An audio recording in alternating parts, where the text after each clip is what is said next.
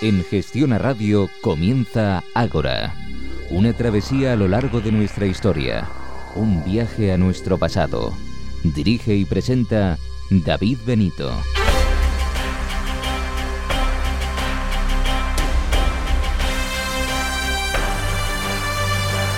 Buenas noches y bienvenidos a una nueva edición de Ágora. Bienvenidos a su cita con la historia. Iniciamos la asamblea número 22. Les invitamos a que vayan tomando sitio en el Ágora de hoy. Estos son los temas que vamos a tratar. Comenzaremos viajando a tiempos muy remotos. Viajaremos a los inicios de la antigüedad y conocerán qué es el famoso Código de Hammurabi. Escucharán a Felipe Massó. Él es licenciado en Historia Antigua y Arqueología por la Universidad de Barcelona y gran experto en el asunto. Después les contaremos cómo visitar lugares históricos y conocer la historia de España de una forma totalmente gratuita, un sistema anticrisis. Edurne Baz les detallará cómo hacerlo. Luego hablaremos, como cada último sábado de mes, con Isabel Margarit, directora de la revista Historia y Vida, que nos detallará los contenidos del número de enero de 2014. Para terminar, noticias de actualidad y si nos restan unos minutos, les ofreceremos algunas efemérides históricas. ¿Nos acompañan durante los próximos 60 minutos? Ayer terminó el concurso del kit de supervivencia que le regala Coronel Tapioca. Desde ya mismo pueden ver en el Facebook de Ágora quién ha sido el ganador de este fantástico regalo. Tenían que contestar una simple pregunta cuáles son los tres principios en los que se basa Coronel Tapioca. Eran los siguientes, calidad, funcionalidad y comodidad. Si no han sido agraciados con este premio, no se preocupen, durante este próximo mes de enero vamos a tener otro concurso y vamos a dar premios gracias a Coronel Tapioca. Tienen que estar muy atentos al Facebook de Ágora. Si quieren contactar con nosotros, contacto arroba nuestro Twitter arroba agorahistoria. Y hoy queríamos hacer una mención especial y dedicar el programa a alguien que se marchó el pasado 25 de diciembre. Estoy seguro de que ya tenemos una oyente más en el infinito y que además nos escuchará de forma fiel sábado tras sábado. Concepción, Conchita, Allá donde estés, recibe un fortísimo abrazo sideral de todo el equipo y ten presente que el programa de hoy te lo dedicamos a ti, que tanto anhelabas que este proyecto siguiera creciendo. Sé de alguien que va a luchar para que se cumpla tu deseo, así como también que hará que tu recuerdo siempre permanezca muy, muy vivo. Repito, allá donde estés, te mandamos un caluroso abrazo sideral. El equipo del programa, Jorge Roldán en la producción, en la redacción Gema García Ruiz Pérez y en los controles Daniel Núñez y Fernando de la Fuente. Reciba los saludos de David Benito. Comenzamos.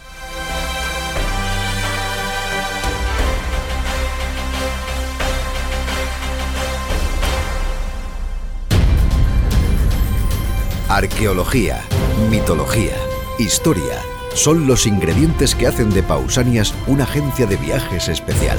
En Pausanias, arqueólogos e historiadores diseñamos itinerarios únicos para conocer de forma diferente nuestro extraordinario pasado. Descubre nuestros destinos en la web pausanias.com o llámanos al 91 355 5522.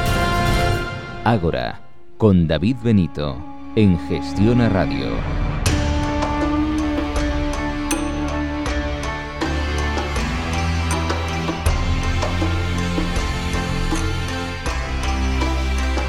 Y es el momento de hacer un viaje eh, muy especial en Ágora. Hoy nos vamos a ir hasta Mesopotamia para que conozcan uno de los documentos más conocidos a nivel popular del mundo antiguo. Y sin duda, buen seguro que una de las eh, piezas más visitadas en, el Louvre. Les hablo del Código de Hammurabi. De este asunto nos hablará Felipe Massó, él es licenciado en Historia Antigua y Arqueología por la Universidad de, de, Barcelona, especializado en Historia Antigua y Arqueología del Próximo Oriente. Actualmente trabaja en la empresa de divulgación cultural Arqueonet Cultura como profesor de Historia Antigua y Arqueología y como guía cultural de viajes por Oriente, Egipto y Europa además de formar parte del Instituto de Estudios del Próximo Oriente Antiguo de la Universidad de Barcelona, donde imparte clases. Recientemente publicó un reportaje sobre el citado Código de Hammurabi en la revista National Geographic y es por ello que le damos la bienvenida a Agora. Eh, buenas noches, Felipe, gracias por, por atender la, la llamada de Agora. Hola, muy buenas noches, ¿qué tal? Eh, antes de nada, en, eh, entrar en, materia con el asunto que nos ocupa, ¿podría situarnos en el marco histórico en el que nos vamos a, mover? Digamos que atrás dejamos a los sumerios y los acadios y ahora nos encontramos en esta primera dinastía de, Babilonia, ¿no? Exacto, así es. Esto, como has dicho al principio, es un viaje largo a través del tiempo y nos situaríamos ahora hacia el siglo, principios del siglo XVIII antes de Cristo es el momento de, inicio de la primera dinastía de Babilonia, una dinastía que no es originaria de la, de la meseta mesopotámica, sino que sus, sus orígenes se encuentran en el desierto sirio-arábigo. Es el desierto, a diferencia de lo que mucha gente se podía pensar, no estaba vacío, sino que estaba poblado por muchas poblaciones seminómadas que aprovechaban momentos de, de crisis de estabilidad en las regiones pobladas, como en el caso de Mesopotamia, y con la caída del tercer imperio de Ur, hacia el año 2000, pues estas dinastías, entre las que se encontraban los amorreos, pues infiltraron y tomaron posición y ocuparon diferentes eh, ciudades, algunas existentes, algunas nuevas, y en el caso de Babilonia, pues era una pequeña ciudad, una aldea prácticamente, Sumeria, que esta dinastía de, nuevos eh, recién llegados, que eran de población semita, ocuparon y al cabo de poco pues ya fundaron esta primera dinastía. Eh, cuando hablamos del código de Hammurabi, a nivel material nos referimos a una estela de, basalto. ¿Cómo es esa estela? ¿Dónde se encontró y dónde está en la actualidad? Sí, la, estela efectivamente es una estela de basalto. La forma de las estelas es, es más, parece cónica y está dividida en dos registros importantes. Un registro superior de iconográfico donde sale la imagen del rey Hammurabi recibiendo del dios Shamash, el dios del sol y el dios de la justicia, la legalidad para ejercer la ley en su nombre y por debajo pues aparece todo el texto escrito en escritura cuneiforme. Tiene una altura aproximada de unos dos, menos de dos metros y medio, dos metros treinta aproximadamente, y se encuentra en el Museo del Louvre, en, París, aunque su lugar de ubicación original seguramente no es una estela, no era una estela única, debían haber bastantes ejemplares, pero nosotros solo nos ha llegado una y posiblemente se encontrara en la ciudad de Sipar, una ciudad vecina a, a Babilonia, y el lugar de, localización de esta estela no fue en esta ciudad, sino que fue en otra ciudad que hoy en día se encuentra en el actual territorio de Irán, que es la ciudad de Susa. Y el hecho de que se encontrara allá responde a un ataque de un rey de esta ciudad de Susa, de los reyes elamitas, un señor de nombre curioso que se llamaba Shutrak Nahunte, que en el siglo XII a.C. conquistó la región de Babilonia y la ciudad de Babilonia y las eh, ciudades adyacentes y tomó como, como tesoro, como eh, elemento de, trofeo de guerra, pues una serie de objetos muy antiguos. Pensemos que la imagen de la, estela de Babilonia del código es del siglo XVIII y este rey era del siglo XII, pues un, un, elemento cultural que seis siglos después aún tenía una gran importancia y se, se lo llevó como botín de guerra a esta ciudad de, del actual Irán. Eh, el código en sí, lo que es el, texto, en, qué lengua está escrito, ya hablábamos de, de cuneiforme y de qué forma eh, está distribuida la, estela. Hay un prólogo del autor y, las famosas leyes, ¿no? Exacto, la, la, estela está escrita en un sistema que es el sistema de escritura cuneiforme, aunque en esta época todavía está en un estadio antiguo, no es el cuneiforme ya ha evolucionado en toda su, extensión, pero sí, es lo que se llama escritura paleo, paleobabilónica. Está escrita en la lengua acadia, en su diálogo babilónico, y está escrita sobre una estela de piedra, cuando en realidad el código o la escritura cuniforme era utilizada sobre todo para, escribir, para escribirla en, barro, pero al ser un monumento importante, pues esta escritura que estaba pensada para hacerse sobre barro, pasó a escribirse también sobre piedra. Entonces, la estructura del, código está eh, repartida en tres partes, en una secuencia que empieza con un prólogo donde el rey se presenta, se da su nombre, sus títulos y también explica que es el heredero de, la, civilización mesopotámica y por tanto también el heredero de la justicia y el que impartirá la justicia en el país. Luego también da un currículum de todas sus campañas militares y todos sus logros como, como jefe militar y luego a partir de ahí empieza ya el código de leyes distribuidas de forma continua, aunque hoy en día están numeradas, en el código realmente no están separadas por ningún tipo de numeración, sino que vienen todas seguidas. Y la última parte, la tercera parte, concluye con un epílogo en el cual se dan pues todos los buenos deseos para aquellos que hayan cumplido con las leyes, que se explican a la parte de arriba, pero también todas las maldiciones que les caerán contra aquellos que, que vayan en contra de las mismas. Eh, en su reportaje habla de, las posibles interpretaciones del, texto, bien de un eh, auténtico texto legal o también pudiera tratarse de un eh, elemento propagandístico incluso. bueno, llamarlo código no es algo del todo correcto, ¿no? No, esto es un defecto que viene ya de la tradición contemporánea. Pensemos que cuando nosotros hablamos de un código es un, no es un conjunto de leyes, sino que es la totalidad de las leyes de la temática que se trate. Si es el código de circulación, pues serán todas las leyes que afectan a la circulación. Si es el código penal, pues todas las leyes. En el caso del, del llamado código de Hammurabi, en realidad no es un código en este sentido, porque hay muchas leyes, es el código más o es el conjunto de leyes más extenso que se ha encontrado en el mundo antiguo, pero no abarca ni de lejos la totalidad de las leyes que en aquel momento se podían eh, encontrar en Mesopotamia. Entonces, la, la, descripción ya normalmente se habla ahora ya de esto, de un conjunto de leyes, más que de un código aunque la terminología pues ha ido, se ha ido quedando en la, en la, en la bibliografía. Y en cuanto a su aplicación práctica, también se discute mucho si estas leyes se aplicaban tal como están escritas, si era una aplicación directa o simplemente era un conjunto de las leyes más importantes o de más popularidad, digamos, y un castigo o, la, ejemplificación de un castigo que sirviera un poco al, al, juez para ver por dónde, digamos, irían los tiros. Es decir, si había un caso eh, concreto que se, hace, se pareciera al que está descrito en las leyes. Si la ley decía pues que se habían de pagar 25 minas de plata, pues el, ley el juez tenía la potestad de, decir, bueno, 25 minas sería demasiado, pues apliquemos 12. Es decir, más una, una especie de, eh, de elemento que servía a, los jueces para inspirarse en, en, el conjunto de la ley, no tanto en la aplicación a rajatabla de la ley tal como está expuesta en el, en el código. Eh, además, eh, prueba de ello, que no debemos llamarlo código, es que eh, bueno, existen algunas contradicciones en, en, el texto, ¿no? Sí, mm, a veces sí, porque también el código, todo, a pesar de haber estado hecho por, por Hammurabi, no es un código que se haya hecho única y exclusivamente en aquella época, sino que recoge tradiciones mucho más, más antiguas. Los códigos de leyes mesopotámicos son de la época sumeria, los más antiguos son pues desde el 2300 antes de Cristo aproximadamente. Y entonces el código a veces lo que hace es recoger leyes o elementos que ya existían en, épocas más pretéritas, los pone como ejemplos también de lo que se hacía antes y lo compara con lo que se hace en este momento. Por tanto, eh, a veces son contradicciones, a veces son reactualizaciones de leyes pasadas que, pues en el momento actual, digamos que la, la, pena es la misma, pero el castigo pues se actualiza, ¿no? Se, se, pone un poco más al día.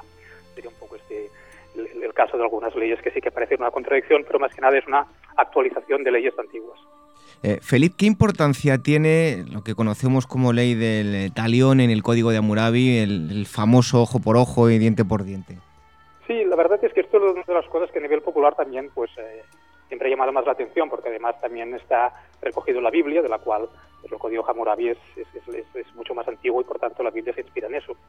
Pero tampoco pensemos que sería un caso de práctica constante, porque si cada uno hubiera sacado el ojo al, otro y lo hubiera roto, lo hubiera mm, partido la mano lo hubiera matado, no quedaría nadie entero ni, ni, ni vivo.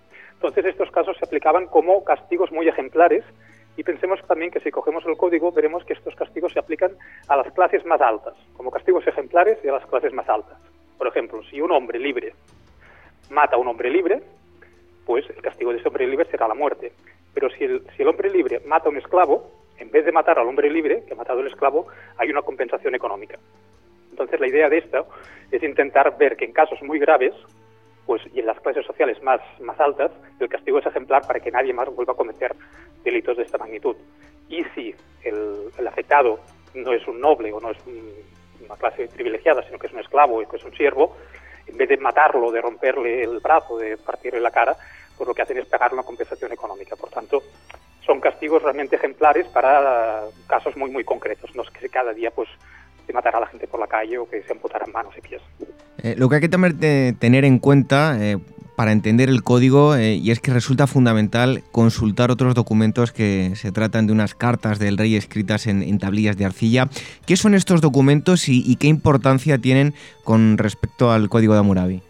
Bueno, estos son unos documentos que, efectivamente son cartas escritas por, por Hammurabi, que, no son un reflejo de, la, de, la, de las leyes tan, eh, tan frías como las que se explican en la estela, sino que son ejemplos de lo que él considera que son las, la justicia, la equidad, la, la, igualdad que tendría que regir las leyes que se explican en la estela. Por eso decimos que lo de las estelas son más unas, unas alusiones y unas mm, interpretaciones que los jueces han, han, de hacer respecto a lo que Hammurabi creía a través de estas cartas que serían los casos donde la justicia pues no tendría que ser tan radical, que podría ser más flexible, que podría uh, pues, eh, intentar aproximarse más o entender un poco más el caso. Es decir, la, la, la, ley está escrita, pero también se puede interpretar. Y lo que dice Hammurabi en estas cartas, o lo que podemos nosotros deducir de lo que pensaba Hammurabi, es que estas, estas leyes se han de interpretar. Y con estas cartas y con estos comentarios que hace, pues nosotros lo que pensamos que las leyes pues no serían tan rigurosas, sino que serían de libre interpretación por los jueces, inspirándose un poco en casos generales, perdón, en casos concretos, para aplicar después a otros casos más particulares.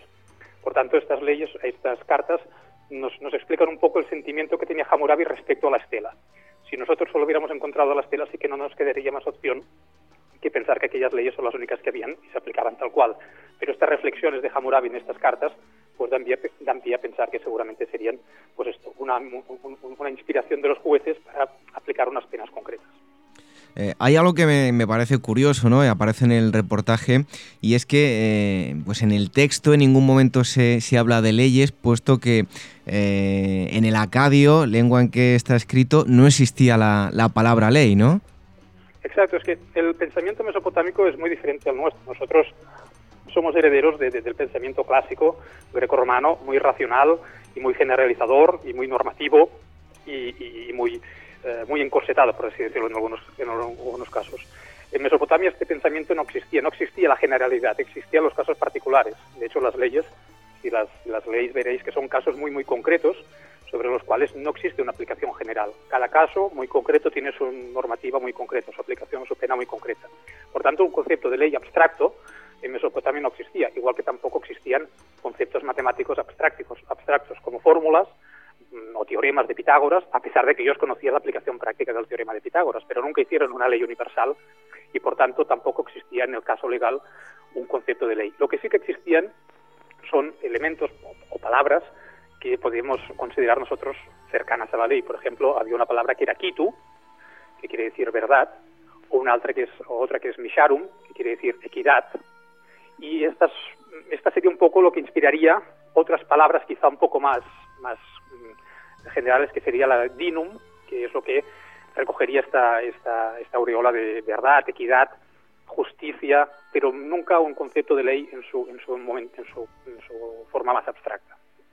Eh, Feliz, para que la gente que nos está escuchando, bueno, pues eh, tome nota de alguna curiosidad, eh, ¿cuáles eran eh, o cuál de ellas la, era la ley más llamativa entre esas 282 recogidas en, el código y cuáles sus, sus penas? Al, no ser un, un, un, una estructura dividida en, casos penales, en casos de código de circulación que decíamos, sino que ocupa todo el ámbito social, pues hay leyes de, muchos tipos. Hay leyes generales para eh, leyes que abarcan cualquier elemento de la sociedad. Hay leyes, por ejemplo, contra los mismos jueces. Hay leyes que se dicen que un juez manipula la sentencia dictada previamente por otro juez. Ese juez no solo está sentenciado a pagar una pena, económica, sino que además, además será expulsado de la Casa de la Justicia y nunca más poder volver a aplicar una ley, ¿no? Entonces, es un casos de corrupción en, en, los tribunales, podríamos decir. Hay casos también, pues, por ejemplo, de que si un arquitecto construye una casa y esta casa se, se derrumba y mata a su propietario, pues también matarán al arquitecto por haberla construido mal. Hay casos, pues, muy, muy llamativos también sobre, sobre incestos, por ejemplo. Los incestos estaban muy castigados con penas de muerte. También hay casos pues eh, donde las viudas y los huérfanos quedan muy protegidos por la sociedad, porque pensemos que es una sociedad, o era una sociedad muy, muy machista, donde el hombre era el que llevaba el peso de la casa, el peso económico y el peso social, y cuando una mujer mm, perdía a su marido se quedaba completamente desamparada, o, o, cuando los niños perdían a su padre también. Por tanto, hay muchas leyes sociales en este sentido que son de aplicación eh, rigurosa para, para, proteger a los más desfavorecidos.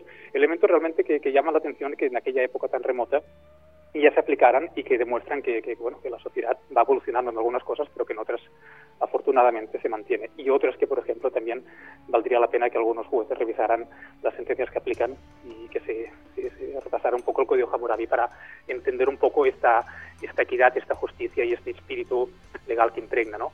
Luego hay casos mucho más, más concretos pues de robos, de herencias, de adopciones, de divorcios.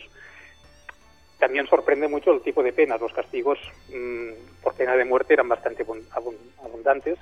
También se castigaba mucho la injuria, el, mentir delante de los tribunales, el mentir delante de los dioses, el no aportar testimonios que verifiquen la, causa que, está, que se está llevando a cabo. Por tanto, hay muchos casos muy variados, algunos curiosos, algunos realmente que te hacen recapacitar, pero que es un reflejo de lo que sería la sociedad de aquella época. Eh, Felipe, ya a modo de, conclusión, eh, después de, todo lo que nos ha contado, eh, ¿se puede deducir que el código podría de alguna forma interpretarse como un compendio de normativas que sirvieran para los, o que lo pudo hacer así Amurabi, para que sirvieran a sus sucesores? Podríamos pensar que sí, podríamos pensar que sí. Lo que pasa es que también cada, cada época tiene su, su momento y tenemos otras leyes posteriores que en algún caso se inspiran en las de Hammurabi, en otras pues se adaptan a la, a la situación, pero sí que podría ser por lo menos lo que decíamos, ¿no? alguna cosa que aquel monumento, independientemente de lo que diga las leyes, inspire a aquel que lo vea, porque pensemos que también el monumento no, no, no era legible por la, por la inmensa mayoría de la gente, la gente no sabía leer. Entonces, el hecho de que aquello, aquel monumento, aquella estela, eh, que estaba llena de signos que no podían leer, pero que ya les inspiraba un respeto y una, una tendencia a portarse bien, eso sí que sería un legado que Hammurabi seguramente quería, eh, quería dejar, una, una, una especie de eh, intentar que la gente se comportara social, culturalmente bien, para evitar pues que no solo la propia gente saliera penalizada, sino que su imperio, su ciudad, su mundo también se, viera afectado por, por, una sociedad corrupta, una sociedad pues eh, delictiva o, criminal. ¿no? Eso sería el, último elemento de Hammurabi, la inspiración la gente sintiera al ver su estela como un elemento de, de tener presente que de comportar bien, por así decirlo. Pues espero que les haya quedado claro eh, todo lo referente al digo de, de Amurabi. Muchísimas gracias, eh, Felipe Maso, licenciado en Historia Antigua y Arqueología por la Universidad de Barcelona y especializado en Historia Antigua y Arqueología del Próximo Oriente. Podrán encontrar más información en eh, Arqueonet. Así de fácil. Muchísimas gracias y encantados de, de haberle tenido en Agora. Muchas gracias a. Un fuerte abrazo. Nosotros continuamos aquí, como siempre, disfrutando de la historia en Agora.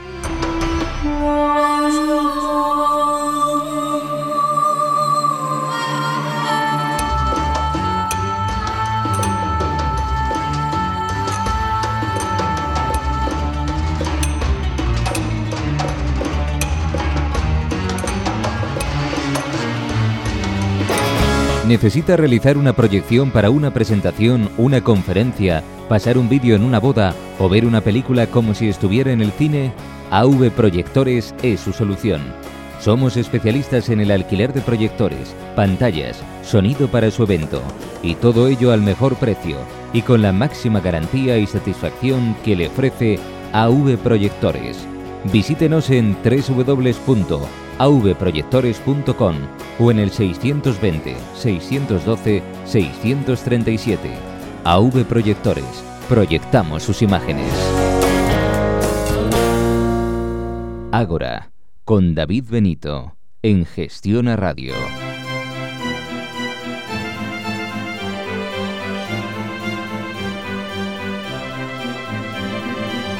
Hoy en Ágora les proponemos un viaje por la España gratuita. En estos tiempos que corren de crisis, nada mejor que hacer eh, planes y que sean además económicos. Hoy les vamos a proponer un recorrido en el que lo importante es una buena planificación y tiempo, porque el tema económico queda en un segundo plano. Hoy tenemos en Agora a Edurne Baz, ella es escritora, ha colaborado en varios medios de comunicación y recientemente ha publicado un libro, mm, digamos, anticrisis con Geoplaneta. España gratis, 500 experiencias que puedes disfrutar a 0 euros. Por cierto, el libro que vamos a regalar hoy un ejemplar y vamos a sortear tan solo nos tienen que escribir a contacto arroba agorahistoria.com contándonos que eh, quieren ganar el libro España gratis de Edurne Va, de Geoplaneta y Edurne, la tenemos hoy en Ahora. Buenas noches y bienvenida, Edurne. Muchas gracias. Un placer tenerte con nosotros y además, como decía, en estos tiempos que corren, que son un poco eh, negativos eh, económicamente hablando, pues nos vas a contar eh, algo. Vamos a hacer que los oyentes inviertan en algo con lo que van a poder disfrutar mucho por poco dinero. Edurne, tenemos la posibilidad de tener acceso a la cultura de una forma gratuita y muchas veces no nos damos cuenta.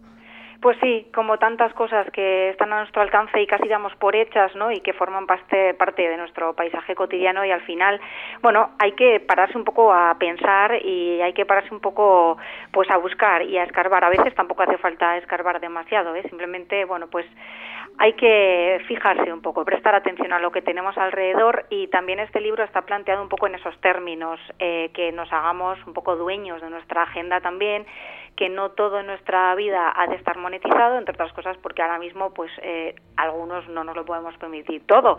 Así que, bueno, una vez resueltas nuestras prioridades, yo lo que observo es que muchas veces el ocio también pues se ve tristemente relegado, porque evidentemente pues igual hay otras facturas a las que hacer frente y que esto no tiene por qué ser así y al final no hay como buscar para encontrar y este libro yo creo que es un ejemplo de las muchísimas cosas que se pueden encontrar, que se pueden disfrutar de forma gratuita tengamos eh, la edad que tengamos, la compañía que queramos elegir para el plan en cuestión o sean cuales sean nuestros gustos o intereses. Y efectivamente la cultura y el ocio, bueno, pues es una manifestación de todos ellos y aquí podemos encontrar un montón de actividades, incluso lugares que no son gratuitos a lo mejor descartamos un museo porque cobra entrada, pero lo que no sabemos es que hay un día a la semana en un tramo horario particular en el que ese museo es de acceso gratuito o incluso aquellos museos que no cuentan con una jornada gratuita semanal, pues siempre se suelen sumar, yo creo que casi sin excepciones, a lo mejor al Día Internacional de los Museos y en ese caso las puertas abiertas eh, son generalizadas el 18 de mayo en casi todos los museos, sino en todos. Así que, bueno, siempre hurgando un poquito, arañando ahí en la superficie, encontramos muchas cosas. Edurne, muchas veces, por ejemplo, cuando eh, pensamos, eh, me viene a la mente, ¿no? La romanización española, uno de los lugares que nos viene a, la mente es Mérida, eh, pero tenemos otros muchos lugares no tan explotados a nivel turístico y también relacionados con el mundo romano. Yo, pues me he encontrado durante muchas veces en mis viajes muchos carteles por la carretera que te van indicando, pues casi medio de la nada, que se puede visitar un, dolmen. En este caso, pues si hablamos de, de la prehistoria, ¿no? El caso es que tenemos verdaderos y, preciosos eh, vestigios de nuestra historia que no requiere de dinero visitarlo, tan solo pues un poco de documentación, disfrutar de ello, tiempo y ganas de adentrarse en una aventura, ¿no? Exactamente, y además es que en esos casos que comentas, eh, bueno, lo que tenemos son museos al aire libre, ¿no? Que desde el punto de vista artístico, histórico, arquitectónico, también están recogidos en el libro, porque, como decía antes, muchas veces acaban formando parte de, de nuestro paisaje cotidiano, sobre todo para las personas que los ven cada día, digamos, porque viven cerca o porque pasan por allí y bueno, pues no les prestamos la debida atención y en ese caso sí, la huella romana evidentemente como otros muchos históricos eh, acontecimientos han dejado algo visible en nuestro territorio y se pueden encontrar muchísimos ejemplos. Mencionábamos Tarragona, por ejemplo, como uno de los más recurrentes y porque desde luego tiene bueno, pues un gran arsenal ahí de, de, vestigios históricos. Bueno, por ejemplo, el no menos célebre acueducto de Segovia, pues también podría ser un ejemplo, pero luego tenemos rinconcitos, la verdad es que con mucho encanto, por ejemplo, el conjunto monumental Baelo Claudia en, Tarifa también es un lugar maravilloso que además para colmo está junto al mar y junto a la playa y por supuesto está también al aire libre, así que se puede disfrutar sin ningún tipo de problema, por lo menos económico, pero bueno, hay muchas aulas además de divulgación que organizan visitas gratuitas en numerosos lugares, eh, por ejemplo, en el capítulo dedicado precisamente a la historia, como tal en el libro, aunque mm, se pueden encontrar ejemplos salpicados en diferentes capítulos, ¿no? Pero hemos eh, querido hacer un capítulo específico, hablamos pues de esos lugares de historia que se pueden contemplar todavía y en los que podemos profundizar sin tener que hacer una inversión. Por ejemplo, si nos ponemos en la piel de esos aguerridos numantinos, ¿no? O por ejemplo,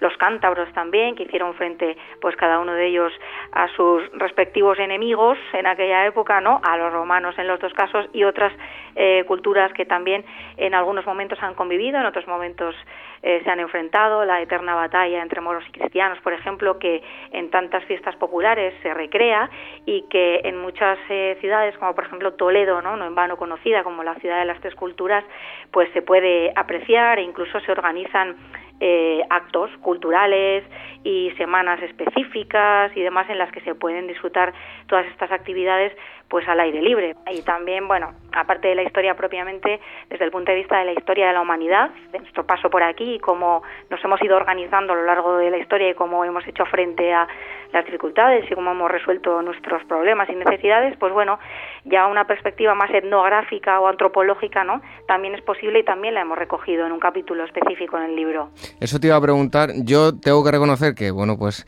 por el programa al que nos encontramos me he ido directo a, los capítulos dedicados a, la historia, pero uno de los puntos importantes que tú lo comentabas eh, y a veces creo yo que no reciben las visitas eh, que debieran ni, ni tiene la, relevancia e importancia que, tienen solo los museos etnográficos. En ellos se reúne la historia de, cada pueblo y muchos de ellos pues nos dan posibilidades de, descubrir eh, cosas nuevas y muchas veces están un poco olvidados, ¿no? Sí, yo creo que, bueno, lo que he podido comprobar en mi investigación es que efectivamente yo creo que todas las comunidades autónomas pues cuentan con, con, un museo de estas características en el que se puede indagar en la historia particular de ese territorio, en cómo los habitantes de ese territorio pues han ido organizándose socialmente y cómo han organizado su trabajo, qué herramientas han utilizado y como decíamos, bueno, cómo se han enfrentado a las dificultades y algunas de esas cuestiones se han convertido ahora eh, en una cita también cultural, ¿no? Por ejemplo, estoy pensando en, en Navarra en el Día de la Almadía, por ejemplo, de cómo eh, aquellos hombres que tenían que trasladar la madera, que era un poco mm, el objeto de su labor, pues tenían que hacerlo navegando por las aguas bravas del río y en unas embarcaciones construidas también con madera por ellos mismos. Ahora mismo se recrea también todo esto en ese día de, de la Almadía y luego, por ejemplo, los zancudos de Anguiano en, en, la zona de La Rioja, bueno, ahora mismo también son un espectáculo, sobre todo visual, ¿no? Pero de alguna manera, históricamente hablando, esos zancos también servían para salvar, eh, pues, terrenos mm, pantanosos, embarrados, eh, bueno, pues, para ganar altura. Así que, bueno, muchas cosas que ahora mismo se han convertido ya en, cultura. Por eso decía que el capítulo de las fiestas populares tiene también un pozo histórico. Al final todo el libro, ¿no? Todo es historia. Todo al final lo que nos rodea y todos los museos. En los museos dedicados al arte podemos ver visualmente cómo los artistas han reflejado la época, cómo era el vestuario de la época, cómo era el contexto, incluso cuál era la moral de la época y luego en los museos por supuesto temáticos no el propio museo de la, del calzado o el museo del traje museos de ciencia y tecnología esas herramientas esos inventos esos cambios museos para todos los gustos que también recogen un poco nuestro paso hasta la fecha por, por este mundo, ¿no?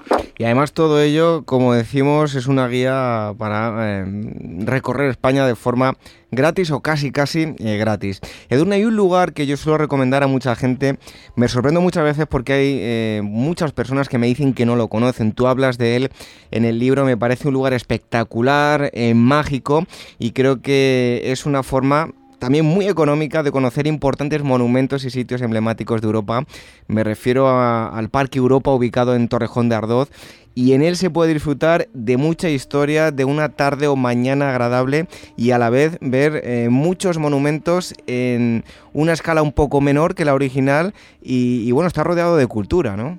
Desde luego, y además, bueno, pues es una oportunidad, por ejemplo, para disfrutar de la cultura y viajar a pequeña escala, ya que, bueno, pues igual ese ese periplo por el mundo y por Europa no nos lo podemos permitir a la vez ahora, no solo ya por el dinero, también por el tiempo. Ahí de alguna manera nos hacemos idea de todo eso y como decía, de paso, es un plan también muy interesante para hacer con niños que es otro capítulo específico del libro. Muchas veces, pues bueno, muchas familias también eh, tienen que adecuar su agenda y no se trata de solo de hacer planes específicamente infantiles, sino de saber también involucrar a los niños en las visitas que, que nos pueden interesar a los adultos y que ellos también lo disfruten, utilizando pues para ellos un lenguaje específico, salpicando la visita a lo mejor de anécdotas o bueno, o en este caso eh, en, el, en el Parque Europa que podemos disfrutar nosotros con las referencias que tenemos o con las referencias reales en aquellos lugares que ya hemos visitado físicamente y disfrutar también con ellos. Y yo creo que es una propuesta maravillosa. Mm, también es sorprendente que sea gratuita. O sea, al final es una sorpresa grata, ¿eh? la que me he encontrado también en muchos lugares y con muchas propuestas.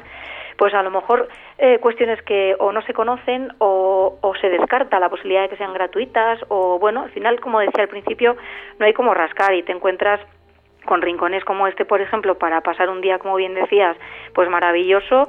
Tenemos una extensión enorme de, de, parque con todas esas reproducciones de iconos que todos reconocemos y que todos tenemos en la cabeza y que además pues tiene también lugares como esa fuente mágica también, ¿no? Como, como un colofón a la visita y que además también se organizan actividades específicas en función de la fecha del año también en la que vayamos, así que bueno, como decimos, yo creo que hay para todos los gustos y ya vaya uno buscando un plan romántico con su pareja o quiera ir solo y perderse en el mundo y desconectar de sus cosas. También eh, hay un capítulo dedicado a estas personas que quieren, bueno, reflexionar, desconectar, relajarse o como decíamos, bueno, si uno quiere ir con niños o quiere ir con amigos o le gusta en concreto la historia, como es el caso supongo de todos los oyentes que nos escuchan, o le guste lo que le guste, yo creo que hay una, una muestra bastante representativa en este libro, o así lo espero, por lo menos. Bueno, pues España gratis, 500 experiencias que puedes disfrutar a cero euros. ¿Quieres conseguir un libro como este? Muy fácil, nos tienes que escribir a contacto y podrás eh, conseguir un libro eh, como este de la editorial Geoplaneta, la autora es Edurne Vaz, a la que le agradecemos enormemente eh, el haber estado hoy en, en Agora. Un fuerte abrazo, Edurne. Pues muchísimas gracias. Espero que, lo disfruten también los agraciados y que, bueno, aportemos un poquito a la agenda y ayudemos a desmonetizar nuestro tiempo libre, que ganaremos en, libertad y, desde luego, enriquecimiento cultural. Por supuesto, así es. Nosotros continuamos en Ágora. También les ofrecemos historia eh, gratis. Quédense con nosotros. Arqueología, mitología, historia son los ingredientes que hacen de Pausanias una agencia de viajes especial. En Pausanias, arqueólogos e historiadores diseñamos itinerarios únicos para conocer de forma diferente nuestro extraordinario pasado. Descubre nuestros destinos en la web pausanias.com o llámanos al 91 355 5522. Ágora, con David Benito, en Gestión a Radio.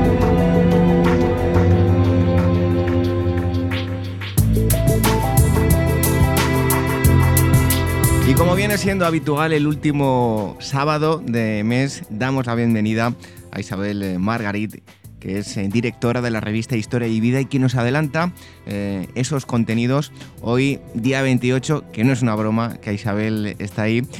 buenas noches y, bienvenida un día más a ahora, Isabel. Buenas noches, David, ¿qué tal?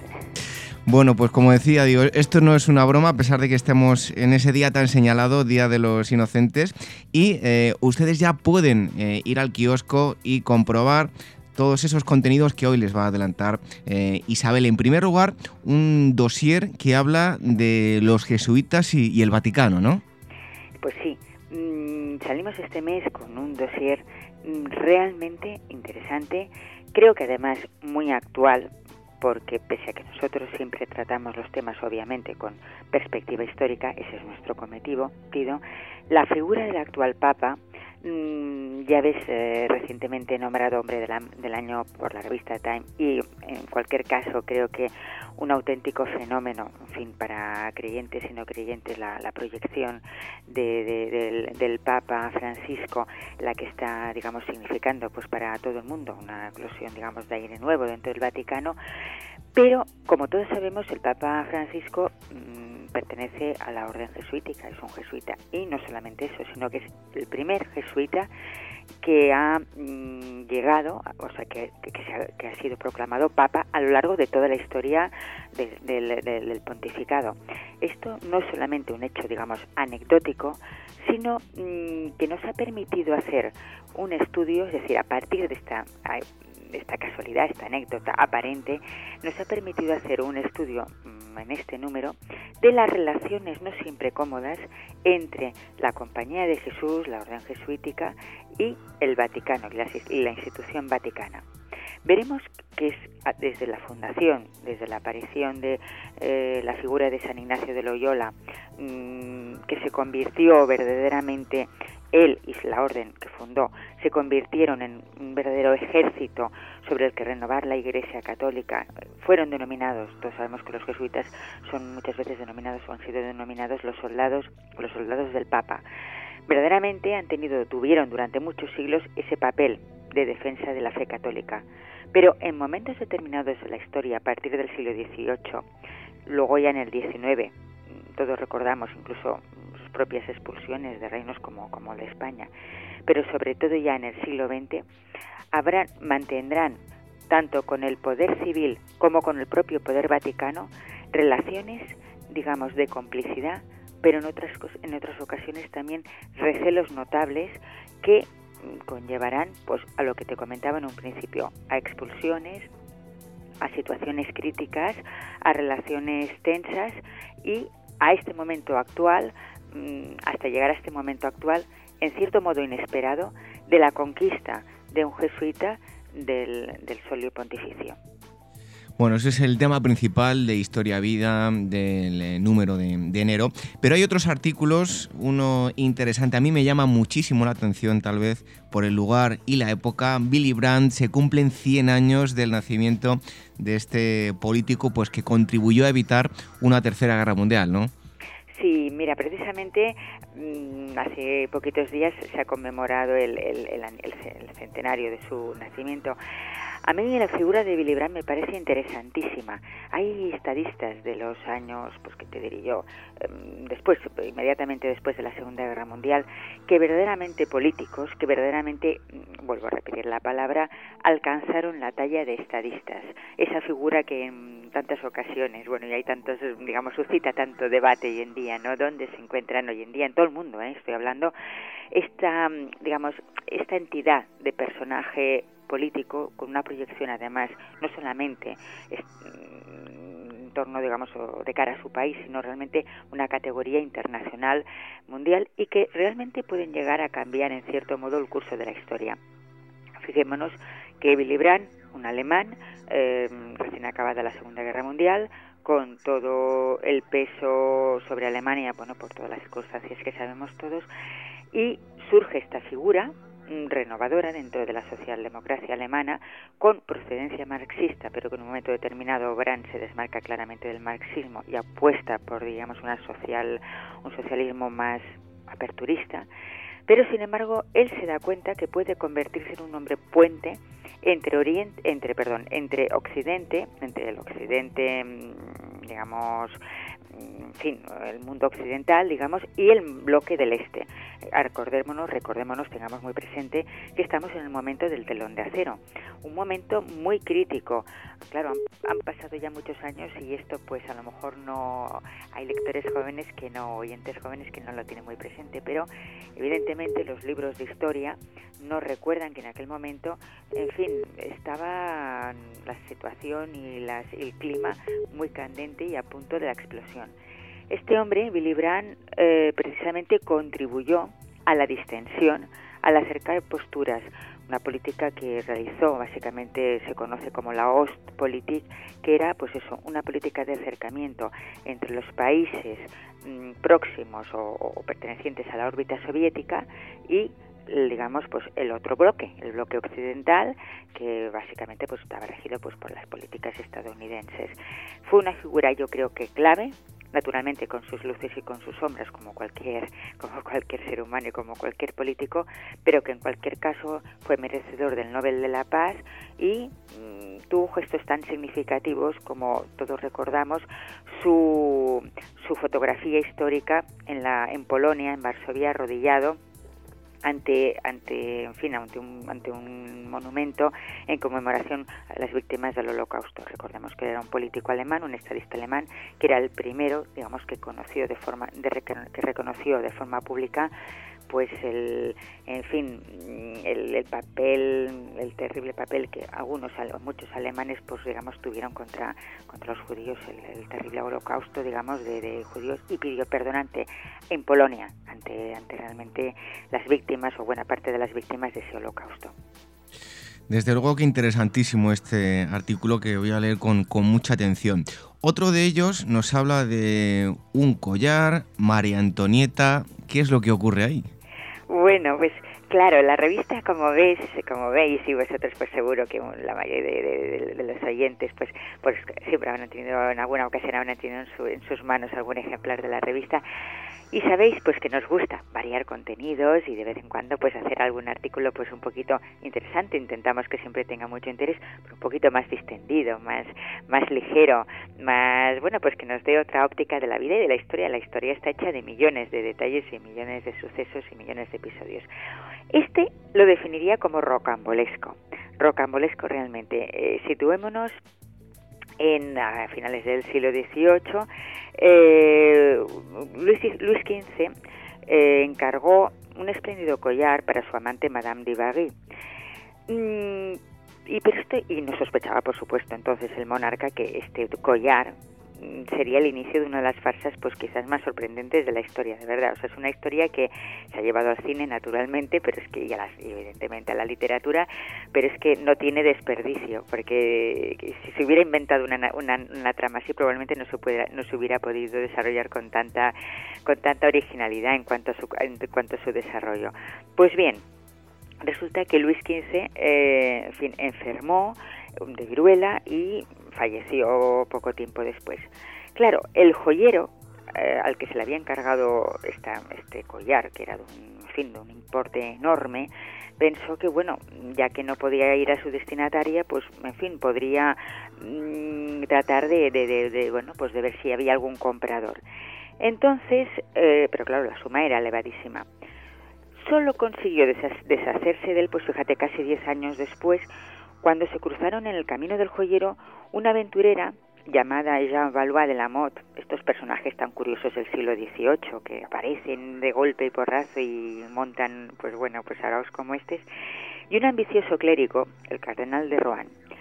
Ambos, pues se convertirían, convertirían, perdón, el, pues el collar en eje de un turbio asunto que empezó con tintes de folletín, divertidísimo, continuó como un thriller y acabó como un drama, que contribuiría y, curiosamente toda esta historia salpicó mm, de forma indirecta, porque en realidad en este caso poco tenía que ver María Antonieta, pero salpicó a María Antonieta y contribuyó al desprestigio de la nueva reina.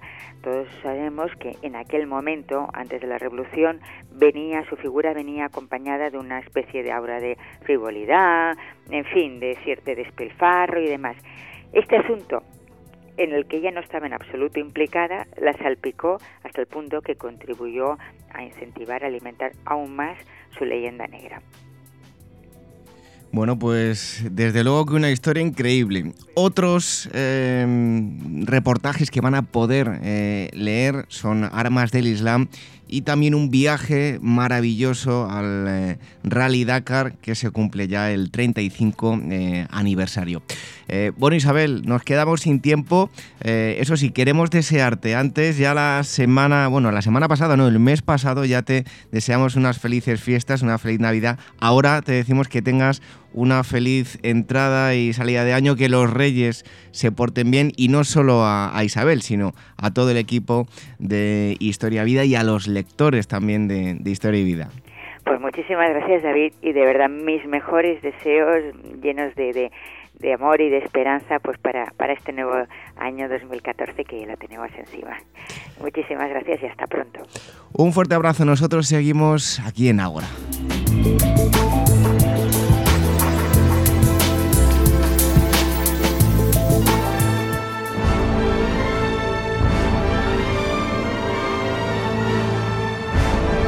Ágora, donde la historia es la verdadera protagonista.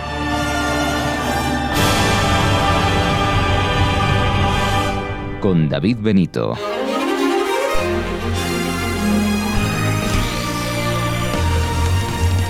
Una semana más, la música y la presencia en el estudio de Gema García Ruy Pérez nos indica que llega el momento de las noticias. Gema, buenas noches. Buenas noches. Vamos con la primera noticia, un cupido de bronce descubierto en Navarra. La villa romana de Ablitas, habitada entre los siglos I y V después de Cristo, ha sacado a la luz esta semana una pequeña figura de bronce de 13 centímetros que representa al dios Cupido. Los alumnos del cuarto curso de arqueología organizado por el ayuntamiento de la localidad navarra la encontraron a tan solo 70 centímetros de profundidad, sobre el suelo de lo que antaño fue un pasillo que dividía varias estancias destinadas a las clases más bajas. La pieza se une a un reducido grupo de cinco figuras de semejantes características, encontradas a lo largo y ancho de la provincia. Y lo cierto es que ya en su época, sobre los siglos IV y V, debió ser un objeto muy codiciado, no ya por su valor simbólico, pues recordemos que el cristianismo vivía entonces una época de esplendor, sino porque el metal del que estaban hechas era especialmente caro. Además, la figura está esculpida con gran detalle, lo que según los responsables del hallazgo denota que la villa de Ablitas tenía un alto nivel de romanización. Tanto es así que objetos como este son típicos de ciudades como Herculano, Pompeya o la mismísima capital del imperio. Un tema polémico dentro de la prehistoria. ¿Podían hablar los neandertales? Una serie de pruebas de rayos X realizadas en un centro de investigación italiano concluyen que así es y es que conforme a sus resultados, el hueso ioides de un hombre de Neandertal descubierto en Israel en 1989 no dista mucho del de un Homo sapiens, si bien es completamente diferente al de otros primates. Ello unido a que la estructura de este hueso del tracto vocal presenta claros indicios de haber estado sometida a una actividad metabólica intensa y constante como la que se produce al emitir sonidos, aumenta mucho las posibilidades de que los neandertales utilizaran un lenguaje complejo, así como de que su evolución fuera pareja a la de nuestra especie, donde este hueso es requisito sine qua non para la fonación. Y del lenguaje pasamos a las matemáticas. ¿Utilizaban los polinesios los números binarios tres siglos antes de su invención? El sistema binario inventado por el matemático Leibniz en el siglo XVII no supuso pese a todo ninguna novedad, o al menos no al 100%. Y es que esta forma de numeración que se representa utilizando solamente ceros y unos y que hoy constituye la base de nuestros sistemas informáticos ya era utilizada por los habitantes de la isla Mangareva 300 años antes. Eso es precisamente lo que mantiene un nuevo estudio de una universidad noruega, que sugiere que los habitantes del lugar pudieron tener una capacidad innata para este modelo de aritmética, mucho más complejo, por cierto, que los sistemas integrados por números de base 10 que aún seguimos empleando para nuestra vida diaria. Según los autores de la investigación, los peculiares sistemas de recuento de esta región de la Polinesia francesa surgieron para el conteo de actos cotidianos, tales como transacciones comerciales de frutos, tortugas o peces. Pero ojo porque algunos investigadores sugieren que el cálculo binario como tal no se remonta a la cultura mangareva, sino mucho más atrás en el tiempo. En concreto, hay indicios del mismo en la antigua China del siglo XI, en los cálculos de fenómenos astronómicos realizados por los mayas e incluso en las definiciones del ilustre matemático indio Pingala que vivió en el siglo III antes de nuestra era. Salen a la luz secretos de dos pecios descubiertos en las inmediaciones de Cádiz. Lingotes, cañones, tinta, aceitunas, frutos secos, compases de navegación y hasta un costurero que ha permanecido escondido en el fondo del mar durante cientos de años están ahora siendo estudiados en el Centro de Arqueología Subacuática de Cádiz. Su antiguo refugio fueron dos pecios de los siglos XVI y XVII, descubiertos en las inmediaciones del puerto de la localidad andaluza el pasado año, durante las obras de construcción de una terminal de contenedores. El trabajo de los buzos e investigadores, unidos a la casualidad de que unos 6 metros de fango sirvieran como coraza de los barcos durante todo este tiempo, han hecho posible que el milagro de esta larguísima y peculiar lista de objetos haya llegado a nosotros como recién salida de una máquina del tiempo, que por cierto, en menos de un año compartirá sus tesoros con los visitantes del Museo Provincial de Cádiz. Sale al mercado el devocionario más caro de la historia. Coincidencia o no, el 25 de diciembre salió al mercado el libro de oraciones de la familia Rothschild, un devocionario del año 1505 que en sus 67 páginas atesora ilustraciones tan valiosas y tan bien conservadas que hay quien asegura que cuanto menos seguirá manteniendo su posición como segundo libro más caro del mundo tras la subasta que está por venir. La Casa Christie's estima que en la venta que tendrá lugar el próximo 29 de enero, el devocionario llegará a alcanzar hasta 12,5 millones de euros, lo que le coloca un poco más cerca del líder de la tabla, el cuaderno de Leonardo Codex Leicester, por el que Bill Gates acoquinó nada menos que 21 millones de euros hace tan solo unos añitos. Ahí estaban las noticias de actualidad como cada semana con Gema García Ruiz Pérez. Buenas noches, Gema. Buenas noches y hasta el año que viene. Que tengan una estupenda salida y una todavía mejor entrada en el 2014. Feliz año para ti también, Gema. Ahora se lo deseamos a los oyentes. En un momento antes, unas pocas efemérides históricas. Ágora, con David Benito, en Gestión a Radio.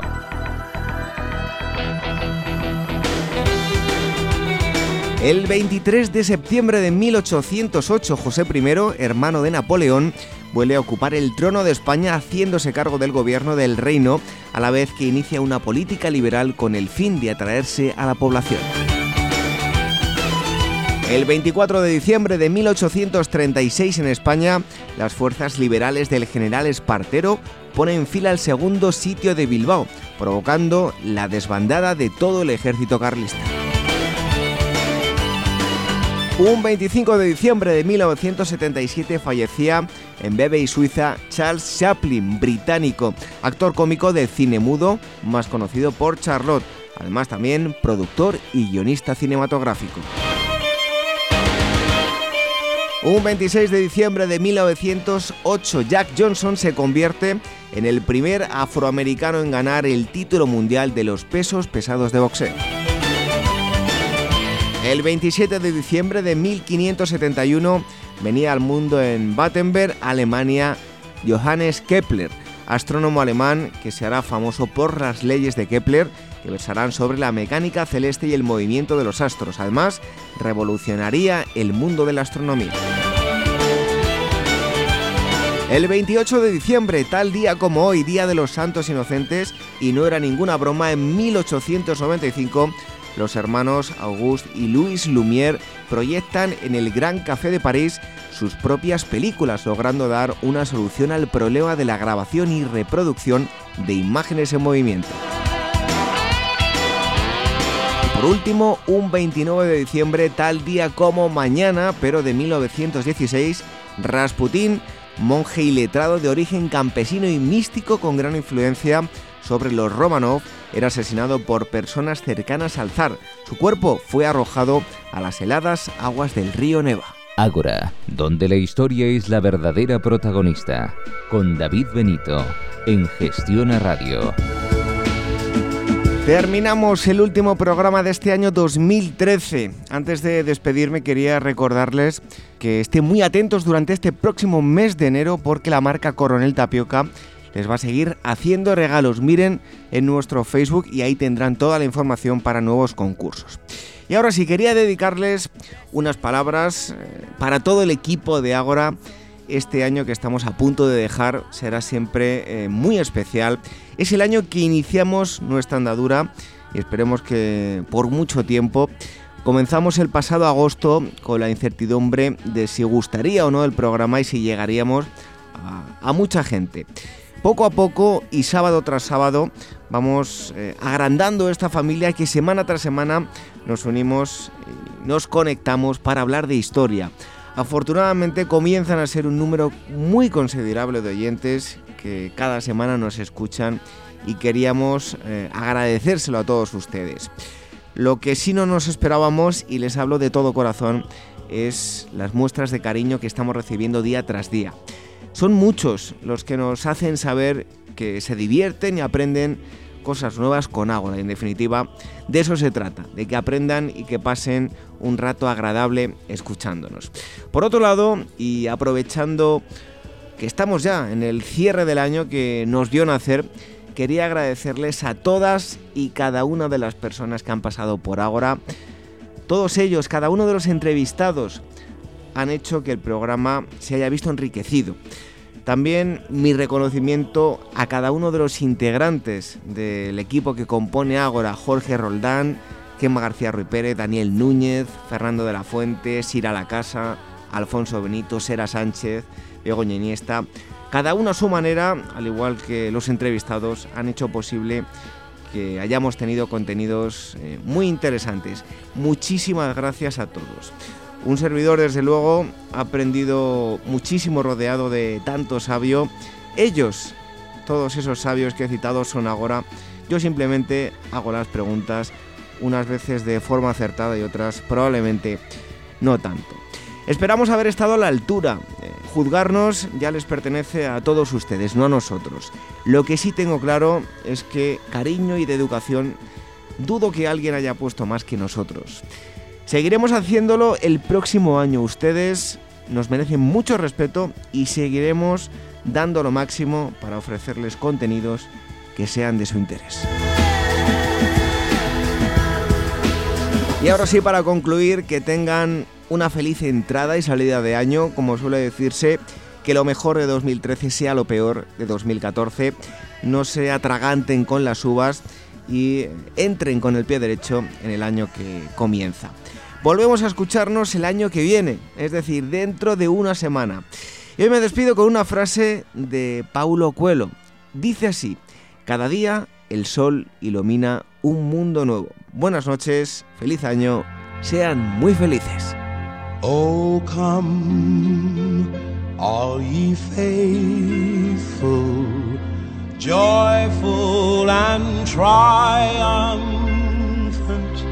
O come ye, O come ye.